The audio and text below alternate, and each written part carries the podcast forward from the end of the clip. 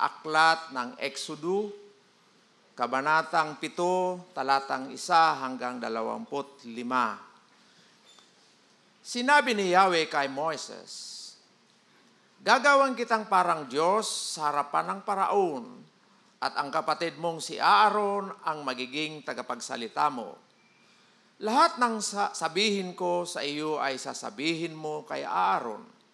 Siya naman ang magsasabi sa paraon na payagan na kayong umalis sa Ehipto. Ngunit patitigasin ko ang puso na ka, ng paraon at gumawa man ako ng maraming kababalaghan sa Ehipto, ay hindi siya makikinig sa iyo kung magkagayon, ipadaram ako sa kanila ang bigat ng aking kamay. Paparusahan ko ang Ehipto at ilalabas ko mula roon ang aking mga hukbo, ang aking bayan, ang mga Israelita. Makikilala ng mga Ehipsyo na ako si Yahweh kapag natikman nila ang bigat ng aking kamay at inilabas ko sa Ehipto ang mga Israelita. At ginawa ni, ni na Moses at Aaron ang lahat ng iniutos ni Yahweh. Walumpung taon si Moses at walumput tatlo naman si Aaron nang makipag-usap sila sa paraon. Sinabi pa ni Yahweh kay Moses at Aaron, Kapag sinabi sa inyo ng paraon na magpakita kayo ng kababalaghan bilang katunayan ng pagkasugo ko sa inyo. Sabihin mo kay Aaron na hiyagis ang kanyang tungkod sa harapan ng paraon at magiging ahas iyon. Nagpunta nga sila sa paraon tulad ng sinabi ni Yahweh. Pagdating doon, hinagis ni Aaron ang kanyang tungkod sa harapan ng paraon at ng mga tauhan nito at naging ahas nga ang tungkod. Kaya ipinatawag ng paraon ang mga matatalinong tao at mga salamangkero sa pamamagitan ng kanilang lihim na karunungan ay ipinagaya ang ginawa na Aaron. Ihinagis nila sa lupa ang kanilang mga tungkod at naging ahas din. Ngunit ang mga ito'y nilulon ng tungkod ni Aaron. Gayunmay, nagmatigas pa rin ang paraon at hindi nakinig kina Moses at Aaron gaya ng sinabi ni Yahweh. Sinabi ni Yahweh kay Moses, nagmamatigas ang paraon, ayaw pa rin paalisin ang mga Israelita. Kaya bukas ng umaga, dalhin mo ang tungkod na naging ahas at hintayin mo ang paraon pagpunta niya sa tabing ilog. Sabihin mo sa kanya ang ganito, Pinapa, pinapunta ako rito ni Yahweh, ang Diyos ng mga Hebreo, upang sabihin sa inyo, sa iyo, na payagan mong umalis ang kanyang bayang Israel at sumamba sa kanya sa ilang. Hanggang ngayon ay ayaw mo pa rin sumunod. Ngunit tiyak, tiyak nakikilalanin mo si Yahweh sa pamamagitan nitong gagawin niya. Tingnan mo, ihahampas ko sa ilog nilo ang tungkod na ito at magiging dugo ang tubig. At mamamatay ang mga isda dahil dito babaho ang ilog at hindi maiinom ng mga Ehipsyo ang tubig nito. Idinugtong pa ni Yahweh, pagkatapos sabihin mo kay Aaron na itaas ang kanyang tungkod at sumpain ang lahat ng tubig sa Ehipto. Ang lahat ng tubig sa mga ilog, kanal at lawa ay magiging dugo, pati ang nasa mga batya at tapayan. Ginawa ni Moses at Aaron ang iniutos sa kanila ni Yahweh sa harapan ng paraon at ng mga tauhan nito ay inihampas ni Aaron sa tubig ang kanyang tungkod at naging dugo nga ang tubig. Namatay ang mga isda at bumaho ang ilog, kaya't hindi mainom ng mga Ehipsyo ang tubig nito. Naging dugo rin ang lahat ng tubig sa buong Ehipto. Ngunit nagaya rin ito ng mga salamangkerong Ehipsyo sa pamagitan ng kanilang lihim na karunungan kaya't lalong nagmatigas ang paraon. Ayaw pa rin niyang pakinggan sina Moises at Aaron, tulad ng sinabi ni Yahweh. Ang ginawa nila ay hindi pinansin ng paraon, umuwi na lang ito sa palasyo. Samantala, ang mga Ehipsyo ay humukay sa tabing ilog upang kumuha ng inumin sapagkat hindi nila mainom ang tubig sa ilog. At lumipas ang pitong araw, mula ng hampasin ni Yahweh ang tubig. Purihin ang Diyos sa pagkabasa ng kayang salita. Maupo na po tayo. Salamat, Brad Mike. Magandang umaga sa ating lahat. Ganda ng ating topic ngayon. Napanood nyo na po ba yung last movie, yung John Wick Chapter 3? Napanood nyo na ba yun? Ay, hindi nyo pa napapanood. Ano? Kasi mga ilang buwan ang pinalabas dito sa atin eh. Eh, napanood ko yun eh. Pero hindi po yun ang topic ko. Nung napanood ko, sabi ko, ang ganda ng pelikulang ito, madugo. Madugo talaga yung labanan. Pero mas madugo pa pala itong ating pag-uusapan ngayon, no? Dito sa Bible. So excited ba kayong malaman? So ang pamagat ng ating paksa ngayon, ang salot ng dugo. Okay? Ang salot ng dugo. Bakit? Dahil hindi tumalima si Paraon sa nais ng Diyos. Ang hindi pagtalima sa nais ng Diyos. Nung nakaraang linggo, nalaman natin, ng unang uh, arangkada ni uh, Moises at saka ni Aaron sa paraon, blankado kagad sila. No? Kumbaga sa laban, knockdown. knockdown kagad kasi ayaw ni Paraon na pakinggan yung sinabi nitong dalawa na dapat palayain yung Israel at sila ay uh, sila ay pupunta sa ilang para sumamba. Ngayon, makikita po natin karugtong po itong chapter 7, hindi po ito nangyari ng ilang araw. Halos karugtong lang, no? Para mas maintindihan po natin, tingnan po ninyo sa inyong mga Biblia, hindi po natin nabasa kanina, pero ito po ay kasama doon sa paksa natin noong nakaraan. Sa huling bahagi ng chapter 6, para maintindihan natin, ma-connect natin yung background. Sabi dito sa verse uh, 28 hanggang 30, nang si Moises ay kausapin ni Yahweh sa Ehipto, ganito ang sinabi sa kanya. Pansinin niyo po ang sinabi ng Diyos. Ako si Yahweh, sabihin mo sa paraon, sa hari ng Ehipto, ang lahat ng sinabi ko sa iyo. So maliwanag po, no? Pinaulit ng Panginoon yung bagay na nais ipasa, ipasabi ng Diyos sa paraon. Huwag natin kakalimutan. Pagkatapos, pansinin ninyo kung ano ang sagot ni Moises. Sa verse 30, tingnan nyo po. Ang ganda eh. Sabi niya, paano ako pakikinggan ng paraon gayong hindi ako mahusay magsalita? Kita niyo na. So, knockdown pa lang siya. Parang ang hirap nang ituloy yung gawain ng Diyos. Sa panahong ito, inulit ni Moises yung kanyang alibay. Lord, hindi ako marunong magsalita. Paano ko paniniwala? Paano ko paniniwalaan ng paraon? Sa isipan niya, yung salita ng Diyos ay pinapasabi sa kanya parang hindi hindi mangyayari. Parang ang paningin ni Moses ay wala, talo talaga as in. Pero itong pag-uusapan natin, mauunawaan natin ngayon na talagang ang Diyos ay makapangyarihan sa lahat. Pansinin po natin. Ang pamagat po, ang salot ng dugo at mauunawaan natin, close in parenthesis, hindi pagtalima sa nais ng Diyos. Balikan po natin, ilabas natin yung panimula, kapatid. Tingnan niyo po sa inyong mga bulletin. Sinisi ng mga Israelita kina Moises ang nadagdag na bigat ng trabaho sa kanila na iniutos ng paraon. Yan po yung mga nangyari nung mga nakaraan. Doon sa mga hindi nakarating uh, nung mga nakaraan, para po sa inyong uh, kaalaman, na ito pong mga Israelita ay lalong pinahirapan ni Paraon, no? Dahil sa pakiusap ni Moises at ni Aaron na palayain o kaya ay lumabas ang bayang Israel para sumamba doon sa ilang. Sina Moises at Aaron ay nagsalita kay Paraon sa ngalan ng Diyos, no? At ang sabi ng dalawa, payagang umalis ang aking bayan. Napakalinaw ang nais ng Diyos na payagan ng paraon ang bayang Israel na umalis sa Ehipto para sumamba sa kanilang tunay na Diyos o sa ating Panginoong Diyos.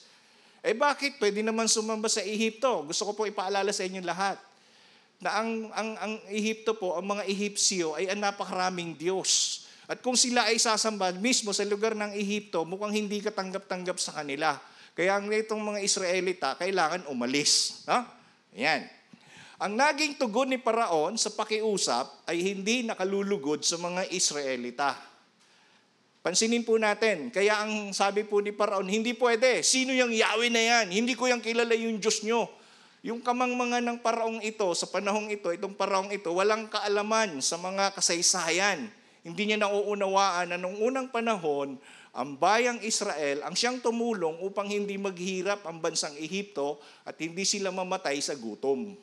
Wala siyang alam, wala siyang, wala siyang pagkaunawa sa mga nangyayari sa kasaysayan.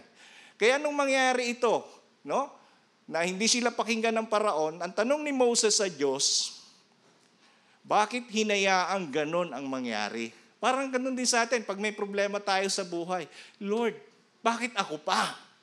Walang katapusang tanong natin sa Panginoon, ano? Wala namang masama na magtanong. Pero ito ang tanong eh, Lord, bakit di nagdadaanan ko to? Marami namang mas masasama. Bakit hindi na lang yung kapitbahay namin?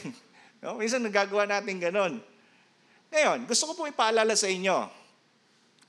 Sin, dito po natin makikita na nais ng Diyos, kung bakit patuloy siya nakikipag-usap kay Moises, nais ng Diyos na ituon ni Moises ang tungkulin niya sa kamay mismo ng ating Panginoon o sa magagawa ng Diyos. Bakit hindi nagbago ang Diyos sa kanyang layunin? Kasi ito po ang gusto ng Panginoon. Nais niya na si Moses ay patuloy na magtiwala sa magagawa ng Diyos. Na kung saan ipahahayag ni Moises kay Paraon. Sa pagkakataong ito ay taglay ang mga palatandaan, ang mga kababalaghan na gawa ng Diyos. Kahit mayroong mga palatandaan at kababalaghan, itong si Paraon ay patuloy sa pagtanggi na payagan ang bansang Israel o ang bayang Israel. Ang daming mga taong ganyan ngayon, ang titigas ng ulo. No? Alam na nila ang salita ng Diyos, batid nila ang ginawa ng Diyos, alam nila na may Diyos na totoo, pero mara- maraming tao hindi nakikinig, hindi, hindi nila inuunawa. Minsan nakakaawa yung mga ganun tao. Alam niyo ba yon? Doon ko rin naisip na nung panahon ko noon, nung hindi pa ako kumikilala sa Diyos, labin limang taon na nagpakamangmang talaga ako sa aking buhay. Buti na lang tinawag ako, no? Kaya nabago yung aking pamumuhay. Pero, gusto ko pong pag-usapan natin na itong sina Moses at si Aaron ay gagamitin ng Diyos upang ipakita sa daigdig ang natatangi niyang kapangyarihan. Kaya't isang araw, ang pinakamakapangyarihang tao sa panahong iyon ay titiklop o maninikluhod sa ating tunay na Diyos. Yan po ang mangyayari. Akala na ni Paraon sa kanyang sarili, dahil ang tingin sa kanya ng kanyang mga mamamayan ay isa rin siyang Diyos. Kaya ang tingin niya sa sarili niya, mas makapangyarihan pa siya sa Diyos ng Israelita. Pero hindi. Isang araw, darating tayo sa mga susunod, kaya wag po kayong absent. Napakaganda kung masusubaybayan natin itong book of Exodus. Isang araw, itong si Paraon na napakatigas ng, ng, ng, ng kanyang puso, ng kanyang isipan sa salita ng Diyos. Isang araw, titiklop ito sa ating Panginoong Diyos. And take note, sa panahon ngayon, siya ang pinaka most powerful, siya ang pinaka makapangyarihang tao, no? na makikita natin sa kasaysayan. Ngayon, pag-usapan natin sa ating paksa sa chapter 7, ano-anong aral ang makikita natin sa paksa. Una, pansinin po natin. Una, si Moises ay patuloy na inutusan ng Diyos upang kausapin si Paraon. At si Aaron ang magiging kinatawan ni Moises upang hilingin na payagang humayo ang kanyang bayan. Sabi doon, payagang humayo ang aking bayan. Ang pinasasabi ng Diyos kina Moses at kay Aaron, sabi ng Panginoon, payagan mo, paraon, na umalis ang aking bayan. Napakasimpleng pagpapaalam. No? Ngunit humiling ng palatandaan ang paraon. Sabi ni paraon, aba, eh kung talagang Diyos nyo ang naguutos niya, nasaan ang senyales? No? Mamaya malalaman natin. Dito, Inihagis niya Aaron ang tungkod at ito ay naging ahas na kahit makita ang palatandaan, itong si Aaron ay hindi pumayag sa kung ano ang nais o kalooban ng Diyos. Yan po yung unang bahagi nating pag-uusapan. Napakatigas ng ulo. Sabi ng iba, ay kasi sabi ng Bible, pinatigas ng Diyos yung puso ni Aaron. Mali po tayo doon. Of course, parang titingnan natin ganon. Pero meron pong sinasabi na yung kapahintulutan ng Diyos sa isang tao kung ang tao ay ayaw makinig sa salita ng Diyos. Mababasa din po natin sa Roma. No? Sa Roma, inihayag ng Diyos ang lahat ng mga bagay na kanyang nilikha upang ipakilala sa lahat na may isang Diyos na gumawa ng lahat. May isang makapangyarihang kamay na siyang uh, gumawa, kapangyarihan at kaisipan ng Diyos kung saan nakikita nating lahat na nagpapaunawa na mayroong tunay na Diyos. Tandaan natin yan, mababasa natin yan sa Romans chapter 1. Kaya umatin po kayo sa Romans Road. Tapos doon sa mga sumunod na talata, mapapansin natin, mas inibig pa ng mga tao na sambahin yung mga nilalang ng Diyos sa halip na yung lumalang. Naunawaan niyo po? Ang daming ganyan ngayong tao eh. Minsan yung sinasamba nilang inukit-ukitan ng kamay, akala nila yun ay, eh kasi niya, gawa ng tao yan, kaya madaling paniwalaan. Mali. Ano ba? Saan magaling yun? Sa bato, sa metal, o sa kahoy? Sino ang gumawa ng kahoy? Sino ang gumawa ng bato? Sino ang gumawa ng metal? Tama ang sabi ng Biblia. Mas sinamba ng tao yung mga bagay na nilalang kaysa yung Diyos na siyang gumawa. Ang resulta po nito, isa po doon, pinabayaan na sila ng Diyos sa kanilang katigasan, ng kanilang paniniwala, ng kanilang puso, ng kanilang kaisipan. Kaya yung mga babae, ayaw nang sumiping sa mga lalaki. Ibig sabihin, ayaw na makipag-ugnayan. Ayaw, na makapag, ayaw niya nang maging karelasyon. Ayaw niya na maging asawa. Ang gusto niya na lang asawahin, kapwa niya babae. Yung mga lalaki, ganun din. Kita niyo na po. Yan po nagre-resulta pagka ang tao ay matigas ang ulo katulad ni Paraon. Na sa tagpong ito, makikita natin ang lupit ng kamay ng Diyos sa mga taong ayaw makinig sa kanyang sinasabi. Nakuha niyo na po ibig sabihin. Malinaw na, na tayo po bilang mga anak ng Diyos, mahalaga na tayo ay dapat maging malambot sa salita ng Diyos. Bakit kanyo? Pansinin po muna natin si Moises at si Aaron sa unang paksa natin. Bagamat mahirap sa kalagayan ni na Moises at Aaron na ipagpatuloy nila ang pakikipag-usap sa paraon, pero patuloy din silang sumusunod sa Panginoon. Patuloy nilang ginagawa kung ano ang nais gawin ng Panginoon o nais ipasabi ng Panginoon. So anong naiintindihan natin ngayon? Unang-una, tandaan po natin na higit na mahalaga ang pagsunod sa Diyos kahit, kahit ano ang kanyang ipinagagawa.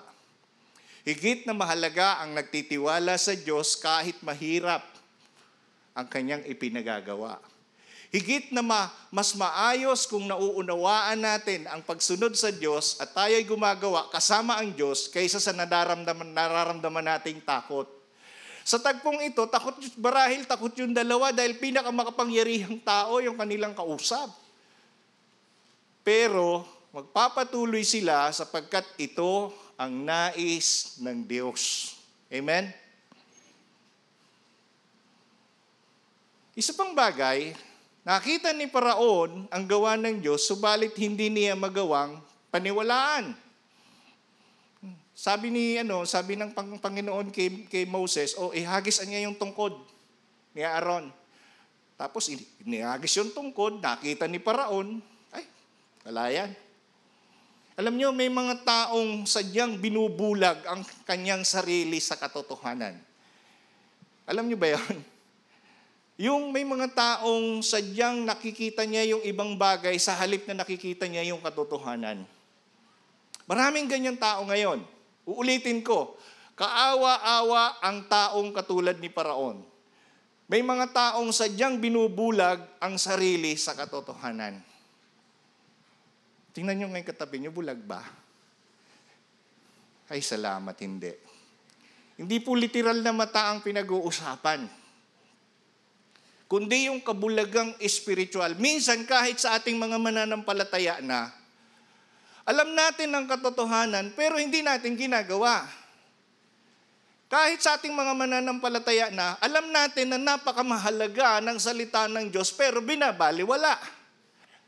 Alam natin na tayong mga mananampalataya ay lalago. Gagamitin ng Diyos. Magiging pagpapala tayo sa kapwa, pero hindi natin ginagawa kung ano ang nais ipagawa ng Diyos. Bakit? Kasi wala akong panahon eh. Kasi hindi ko na mabasa, liliit na kaya ng Bible ko. Kasi ang dami nating alibay. Para na tayong si Paraon na nakikita at nalalaman natin ang katotohanan, pero hindi natin ginagawa. Yun ang problema eh. Pag may problema, pag may dumating na konting pagsubok, sinisisi ang Diyos. Pero sa panahon na kailangan niyang unawain ang katotohanan, ayaw niyang bigyang pagpapahalaga ang salita ng Diyos. Amen? Masakit ano? O ngayon, ikaw ba ay si Moises at si Aaron o ikaw si Paraon? Kayo na po ang bahalang pumili. Bato-bato sa langit ang tamaang bukol. Alam nyo, minsan talagang ganun eh. Ang salita ng Diyos masakit. Meron akong isang kaibigan noon sa Daet. Actually, sila po yung ah, may-ari ng apartment na pinarerentahan. Apat na pinto. Doon kami sa first door. Ang objective ko is to share the Word of God. Sinare ko sa kanila, pati yung nanay nila, yung mga magkakapatid, yung manugang. Kaya naging maganda yung relationship. Pag may mga occasion, nadadala ko sila sa church, pero ayaw mag-Bible study. Kahapon, while nasa bahay ako, biglang may nag-text sa akin, Pastor, may pera ka ba dyan? Kalayo ko na, no? Ang ganda nung kanyang text, may pera ka ba dyan? Di tinanong ko, bakit po? Walang-wala ako ngayon eh. Pwede bang makautang ng 3,000? Imagine yung umuutang from Daet na dito ako sa Eriga. Isipin nyo ngayon yan mga kapatid. Di sinabi ko sa kanya, alam mo ba na sa Lord, yung 3,000 napakaliit. Damihan mo na, gawin mo ng isang milyon. Ang alin pastor, ang utangin ko. sa utang pa rin nakatingin. Sabi ko, hindi. Tumingin ka sa magagawa ng Diyos sa iyong buhay dahil kung ikaw ay bukas ang isipan mo, bukas ka sa katotohanan, nauunawaan mo na ang Diyos ang siyang magbibigay sa iyo ng lahat ng bagay ng pangangailangan mo, ang Diyos ay tutugon. Mukhang iba, hindi ako nag-gets. Pag bukas ang isipan mo sa mga ginagawa ng Diyos, kahit anong katayuan mo sa buhay, magiging malinaw sa iyo na ang Diyos ay hindi kanya pababayaan sa iyong pangangailangan. Amen? Yan ang mga anak ng Diyos. Kaya pag hindi ka sumunod sa salita ng Diyos at may consequence na nangyayari, may mga bunga ng iyong mga ginagawa dahil hindi mo inuunawa ang salita ng Diyos, huwag ka na magtaka. Sasabihin mo, ay minamalas lang ako, pastor. Hello!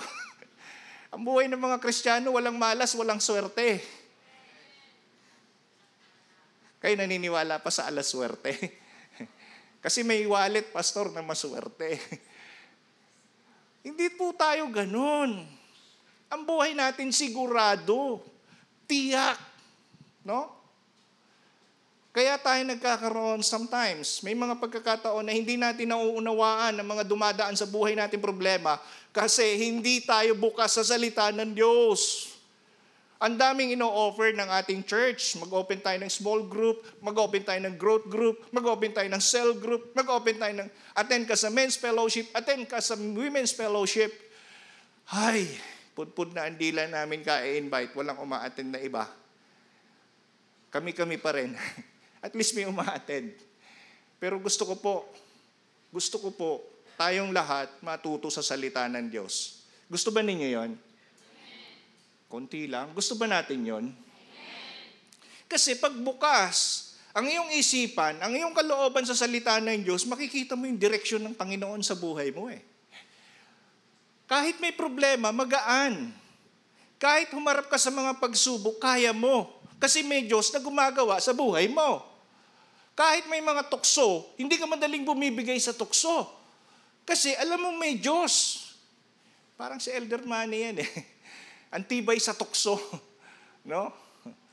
Kasi nakikita niya si Sis Diding. yes, kasi nakikita niya si Sis Diding na regalo sa kanya ng Panginoon. Eh, sa kanya ko narinig kaya yun. I'm blessed. Alam niya ang salita ng Diyos eh, na anumang bagay na meron ka, yan ay mula sa Diyos na dapat mong pinahahalagahan at dapat mong tinitignan. Amen? Yan po'y simpleng bagay lang. Ha, ano pa kaya kung may malalaking bagay na dumaan sa buhay mo? No? Kaya tandaan po natin, huwag nating hayaan na maging bulag tayo sa katotohanan. O mga bagay na alam mong totoo pero hindi mo ginagawa dahil sa iyong mga agam-agam. Kaya nga itong si Moses at si Aaron, bagamat alam ko na may takot silang humarap sa paraon, magpapatuloy sila sapagkat ito ang kalooban ng Diyos para sa dalawa at sa kanyang bayan. Amen? Ang GCF, ganyan din. Nung araw, alipin tayo ng mga kasalanan. What I mean GCF, itong ating pamilya. No? Tandaan natin, pag binabanggit ang GCF, hindi po pangalan. Nandoon yung the word fellowship. Ang fellowship, koi, koi, koi, koinia, no? sa, sa Greek, nang ibig sabihin ay relationship. Tayong lahat ay isang pamilya ng Diyos. Masaya ba kayo? Ngayon, pinapaalala ko sa atin, bilang mga pamilya ng Diyos, kung gaano kahalaga ang salita ng Diyos na dapat nating inuunawa at ipinamumuhay. Yun po yung ating gawin. Yun po yung ating sundan.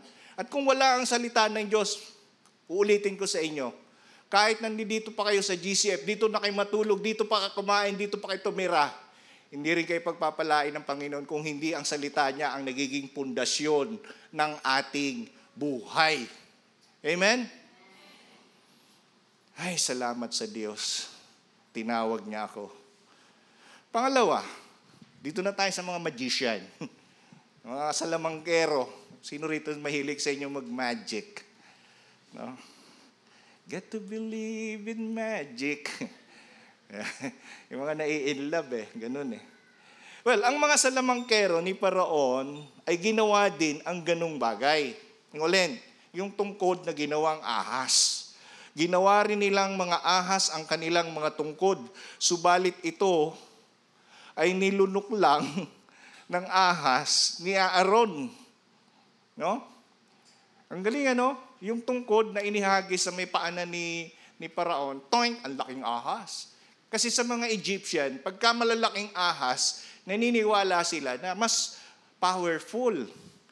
Eh di, patawag naman ng mga salamangkero si Paraon, hmm, kaya din yan ng mga bataan ko. Oh, mga bataan, Kunin ninyo yung tungkod ninyo, oy, naging ahas din. Kaya lang, yung mga ahas nila, hindi ahas, parang bulati. na, naging bulati na kinakain ng malaking ahas. Parang spaghetti na sinisip-sip lang. Sino rito nagsisip-sip ng spaghetti? Parang ganun ano. Kaya walang sinabi. Pero, nung makita ito ni Paraon, tumanggi pa rin siya.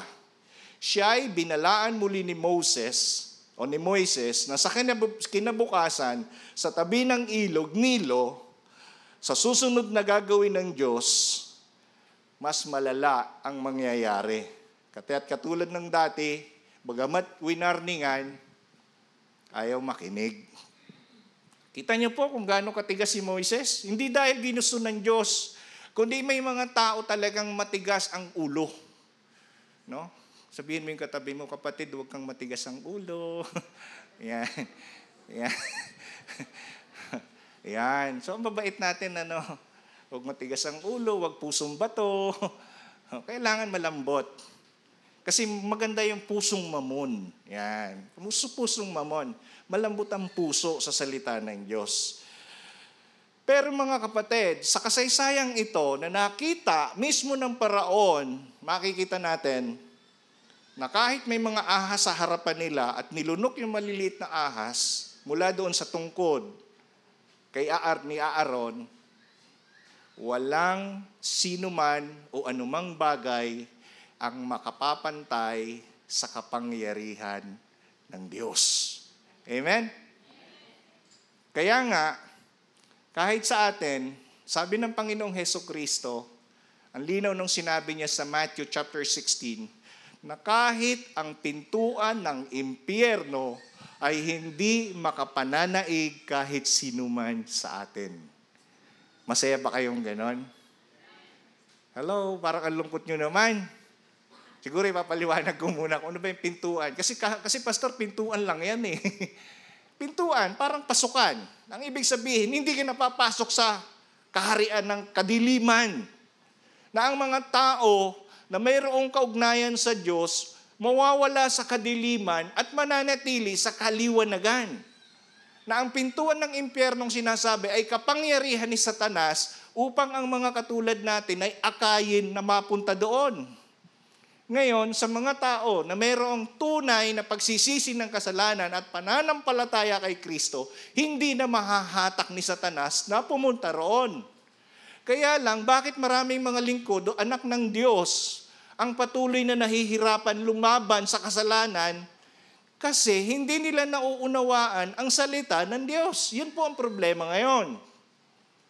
Bakit may mga Kristiyanong nakikipag, uh, nakikipag-ugnayan pa rin sa mga hindi naman dapat kaugnayan, yung bagang premarital sex na tinatawag?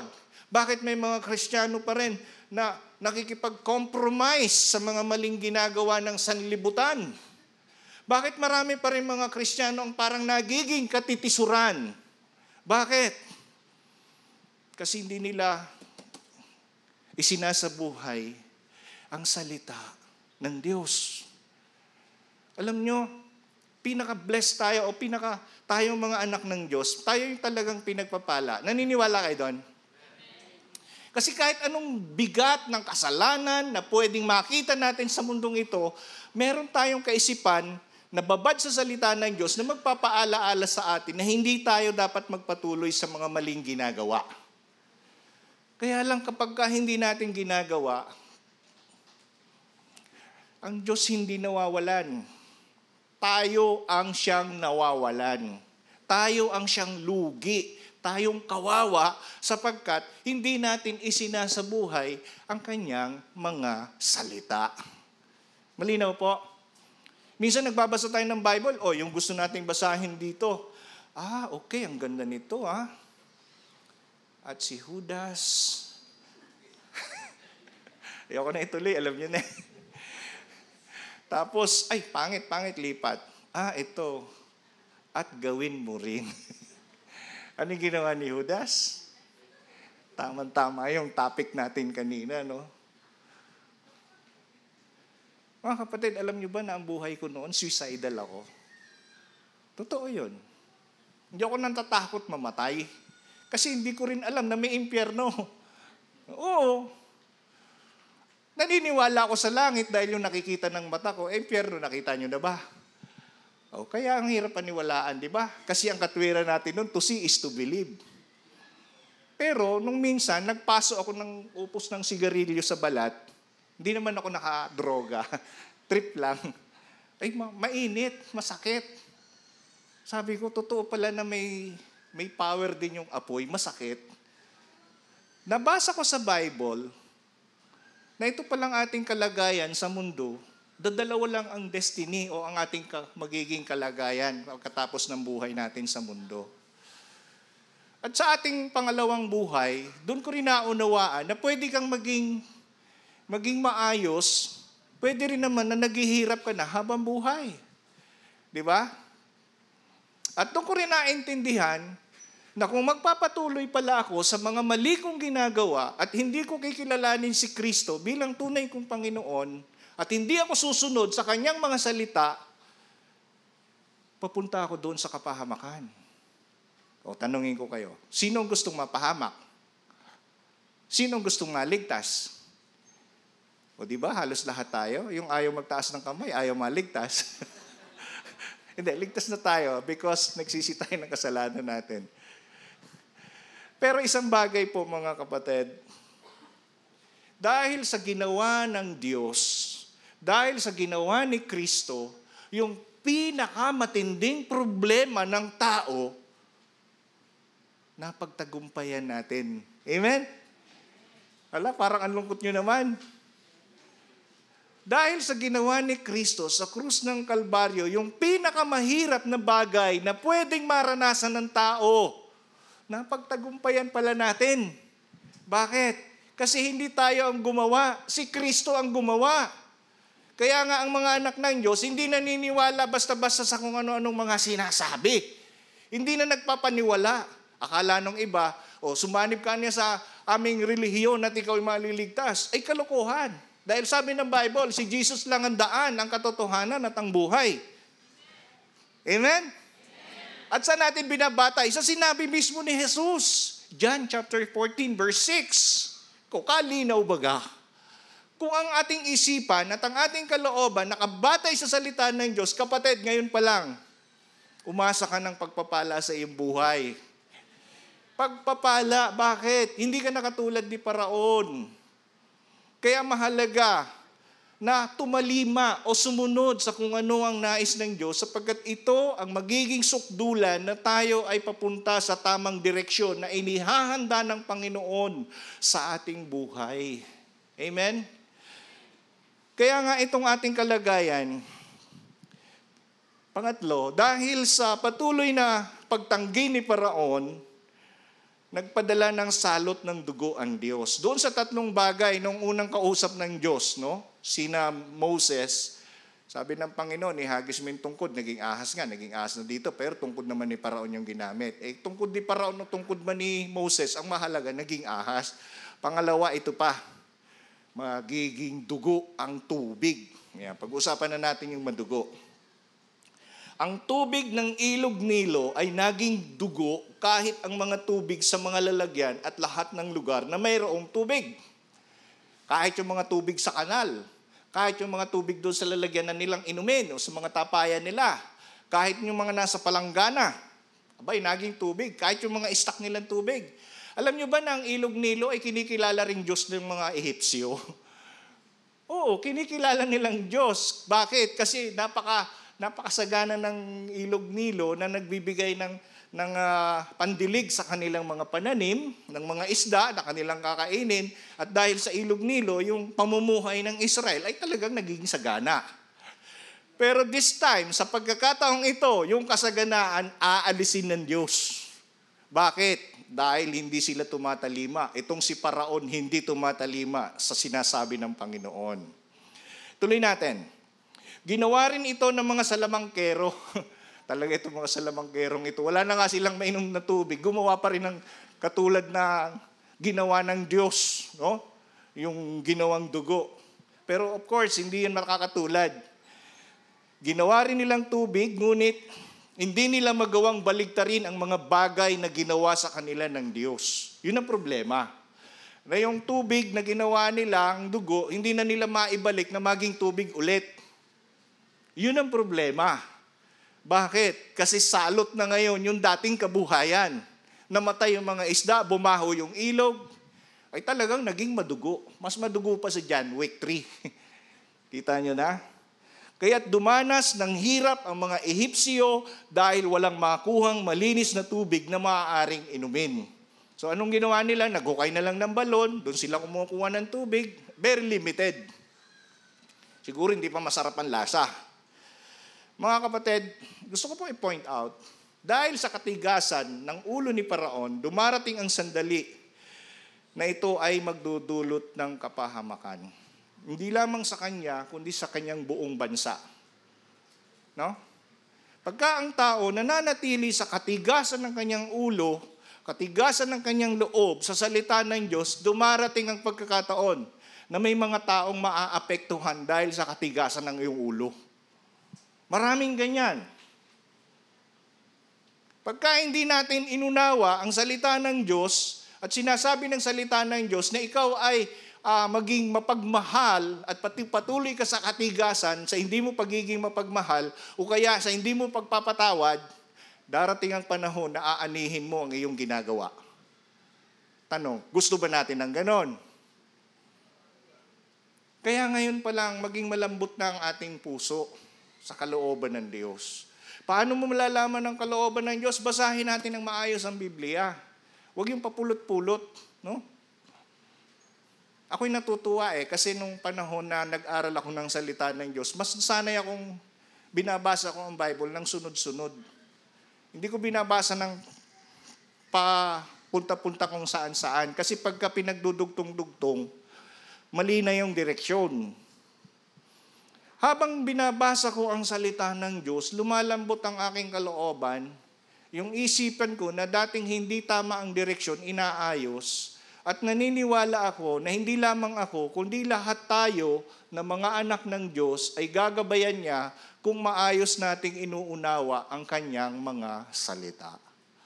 Amen? So, I challenge. Gusto ko pong hamunin ang bawat isa sa atin. Doon sa mga hindi pa po sumasali sa mga growth group, small group, abay available po ang mga elders natin. Puro na po sila retired, no?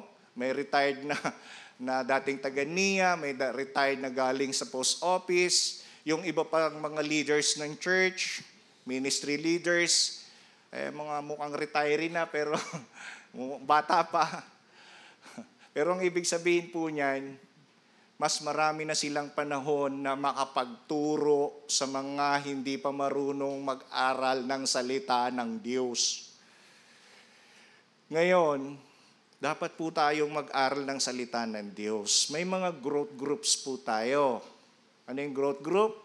Mga maliliit na grupo upang doon ay pag-aaralan natin ang kanyang salita, makakapanalangin tayo ng sama-sama, doon nagpapahayag tayo ng ating mga saloobin, at doon lalago tayo dahil darating ang panahon, ikaw ay parang si Moises at si Aaron na gagamitin ng Diyos na magpahayag ng kanyang mga salita sa ayaw at sa gusto mo. Amen? Sa ayaw at sa gusto mo, gagamitin ka ng Diyos. Pakikalabit mo nga sa katabi mo, bukang hindi ako naintindihan. Sabihin mo, gagamitin ka ng Panginoon. Kahit gurang ka na. Bata o matanda ka, gagamitin ka ng Panginoon. And take note, ha? 83 years old si Aaron, 80 years old si Moses. Nang ibig sabihin, bata o matanda ka man, hindi saklaw ng edad natin kung paano ka gagamitin ng Diyos. Amen? Parang ang kulungkot nyo naman.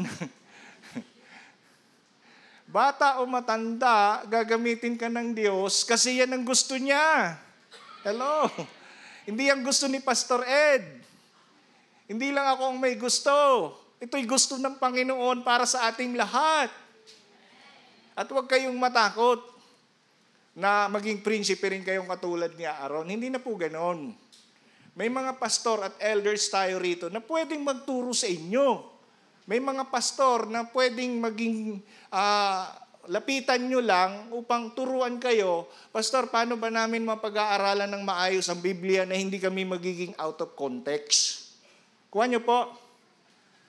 Nung isang araw, na-invite ako, ng isang linggo pala, na-invite ako ni Brad Oliver, ni Mike, magsalita sa co-op nila. Ang daming invited ng mga Kristiyano. Natatawa na lang minsan ako dahil ang daming mga Kristiyano hindi alam ang salita ng Diyos. Bakit? Ay nagkwento yung isang ano, yung, yung isang speaker. At pag sinasabi ng speaker negatibo, sabi ng mga naririnig ko, Hallelujah! Nag-hallelujah sila. Hindi nga nila alam kung ano ibig sabihin ng hallelujah. Yung the word yes sa huli nun is from the, the, the name of the Lord, Yahweh.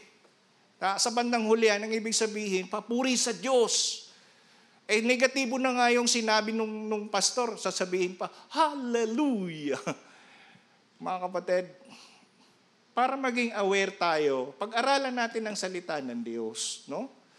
Naniniwala ako na walang limit ang karunungan at ang kapangyarihan ng Diyos na pwede kanyang gamitin anuman ang, gas, ang anuman ang iyong kalagayan sa buhay.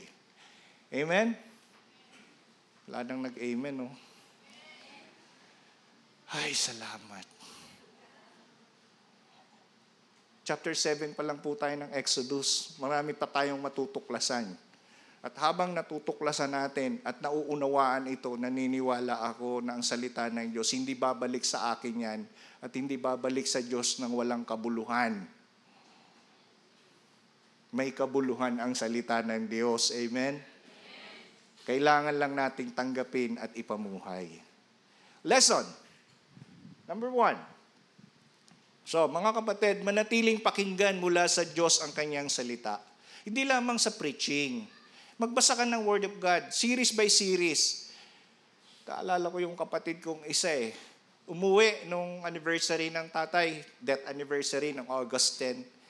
Aba, ayaw na akong pauwiin doon sa amin sa Iriga. Gusto magdamag kaming nagkikwentuhan.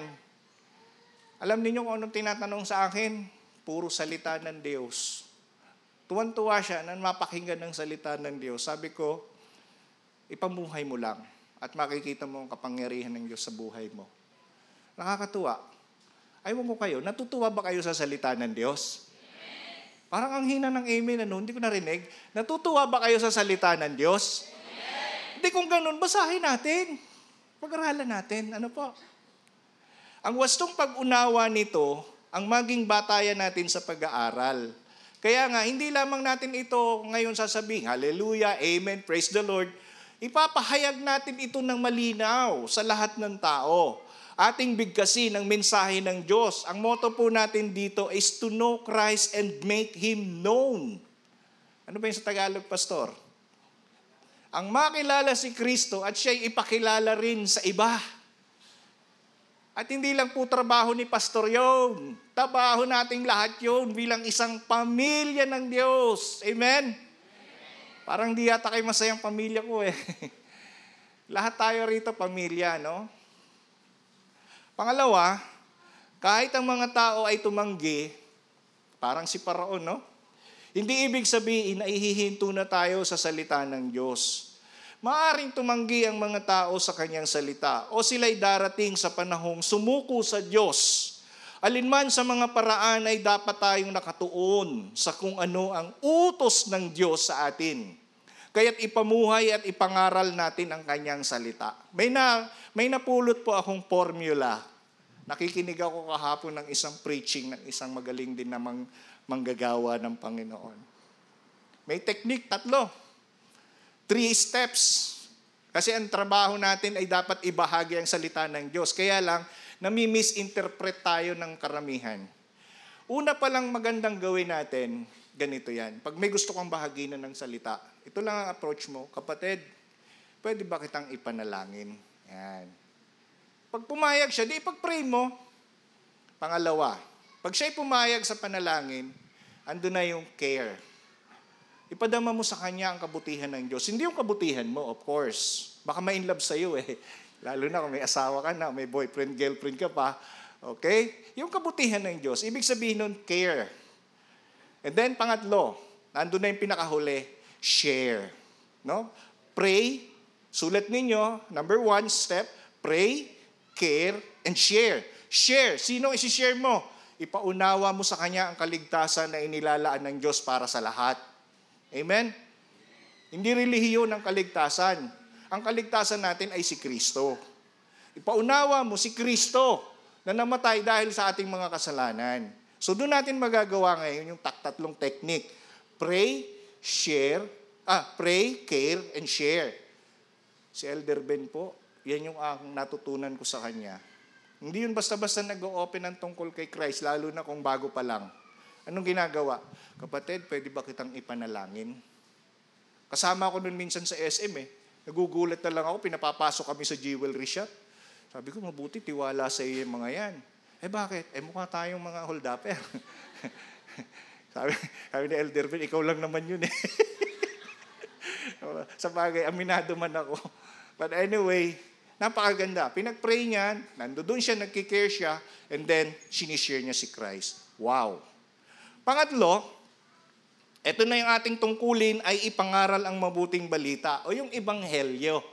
Yung ebanghelyo po sa Greek word, ang ibig sabihin yan ay good news. Kaya nga sa Tagalog, ang ganda, mabuting balita. Yun lang ang sasabihin natin. Mabuting balita. Kasi puno-puno na ng masamang balita ang mundo, ikaw ang tagapagdala ng mabuting balita. Wow! Di ba?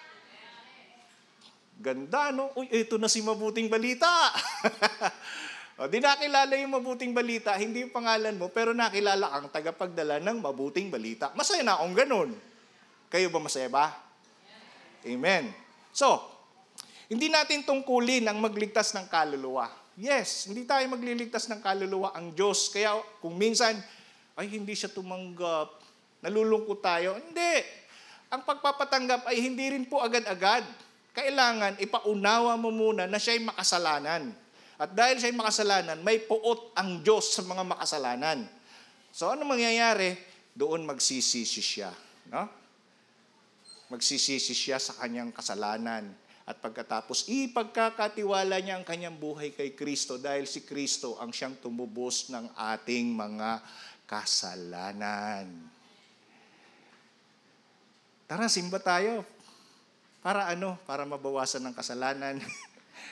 Maling paniniwala po yun. No? So, ito po'y trabaho ng banal na espiritu, ang paggawa ng ibang bagay. Ayon sa kanyang kalooban, ayon sa kanyang panahon, at ayon sa kanyang sariling paraan. It is the work of the Holy Spirit. Alright? Okay? Nagawa ng Diyos na magligtas ng kaluluwa, gawain din ng banal na espiritu na ikaw ay pupunta sa isang tao para ibahagi ang kanyang salita. Gawain din ng banal na espiritu kung kailan mangyayari yon at ang mga bagay na mangyayari pa. Pag ginawa mo ang kalooban ng Diyos, yun po ay gawa ng espiritu mula sa iyo patungo doon sa taong babahaginan mo. Amen? Ang Diyos ay patuloy at mananatiling gumagawa sa ating buhay. Naniniwala kayo doon? At ng Diyos natin ay patuloy at mananatiling gumagawa sa ating buhay. Masaya ba kayong ganon? Ngayon, kung naiisip nyo na ngayon, ako ba'y katulad ni Paraon? Magbalik loob tayo sa Diyos, humingi tayo ng tawad, at sabihin mo sa Panginoon, gamitin ka niya upang maging pagpapala ang iyong buhay. Tayo pong lahat ay tumayo at magpasalamat sa Panginoon. Aming Ama, napakabuti mo Mula noon hanggang ngayon, hindi ka nagbabago. Bagamat dumating din sa panahon na tila naging matigas ang aming kalooban sa iyo, hindi ka nagbago. Ipinahayag mo, O Diyos, ang inyong kabutihan, ang inyong kadakilaan, ang inyong pag-ibig. Patuloy mong hinintay ang pagkakataon na kami magbalik loob sa iyo. At ngayon, naririto kami. Hindi na kaming parang si Paraon na mananatiling matigas ang kalooban. Kami ngayon ay sina Moises at si uh, Aaron na kung saan ay handang sumunod sa mga bagay na hinahangad mo para sa amin. Tulungan niyo po kami, O Diyos, sa kapangyarihan ng iyong banal na Espiritu na maging daluyan ng inyong pagpapala. Patnubayan niyo po ang bawat isa, bigyan niyo po kami ng karunungan, ng kalakasan, kapangyarihan, katapangan na harapin at ipahayag ang mga bagay na ginawa mo sa lahat ng tao upang maunawaan nila, Panginoon, na katulad naming mga anak mo, sila man ay maging anak mo rin sa takdang panahon. Patnubayan niyo po kami sa lahat ng pagkakataon, palaguin mo ang aming buhay espiritual, at patuloy niyo po, Ama, na palakihin ang aming pananampalataya sa inyo Maraming salamat po, Panginoon. Sa Kanya na makapag-iingat sa inyo upang hindi kayo magkasala at makapaghaharap sa inyo ng walang kapintasan at may malaking kagalakan sa Kanyang kaluwalhatian sa isang Diyos nating tagapagligtas sa pamamagitan ni Heso Kristo ang ating Panginoon. Sa Kanya ang kapurihan, karangalan, kadakilaan at kapangyarihan mula pa noong una, ngayon at magpakailan paman. Amen. Palakpakan natin si Lord. God bless us all.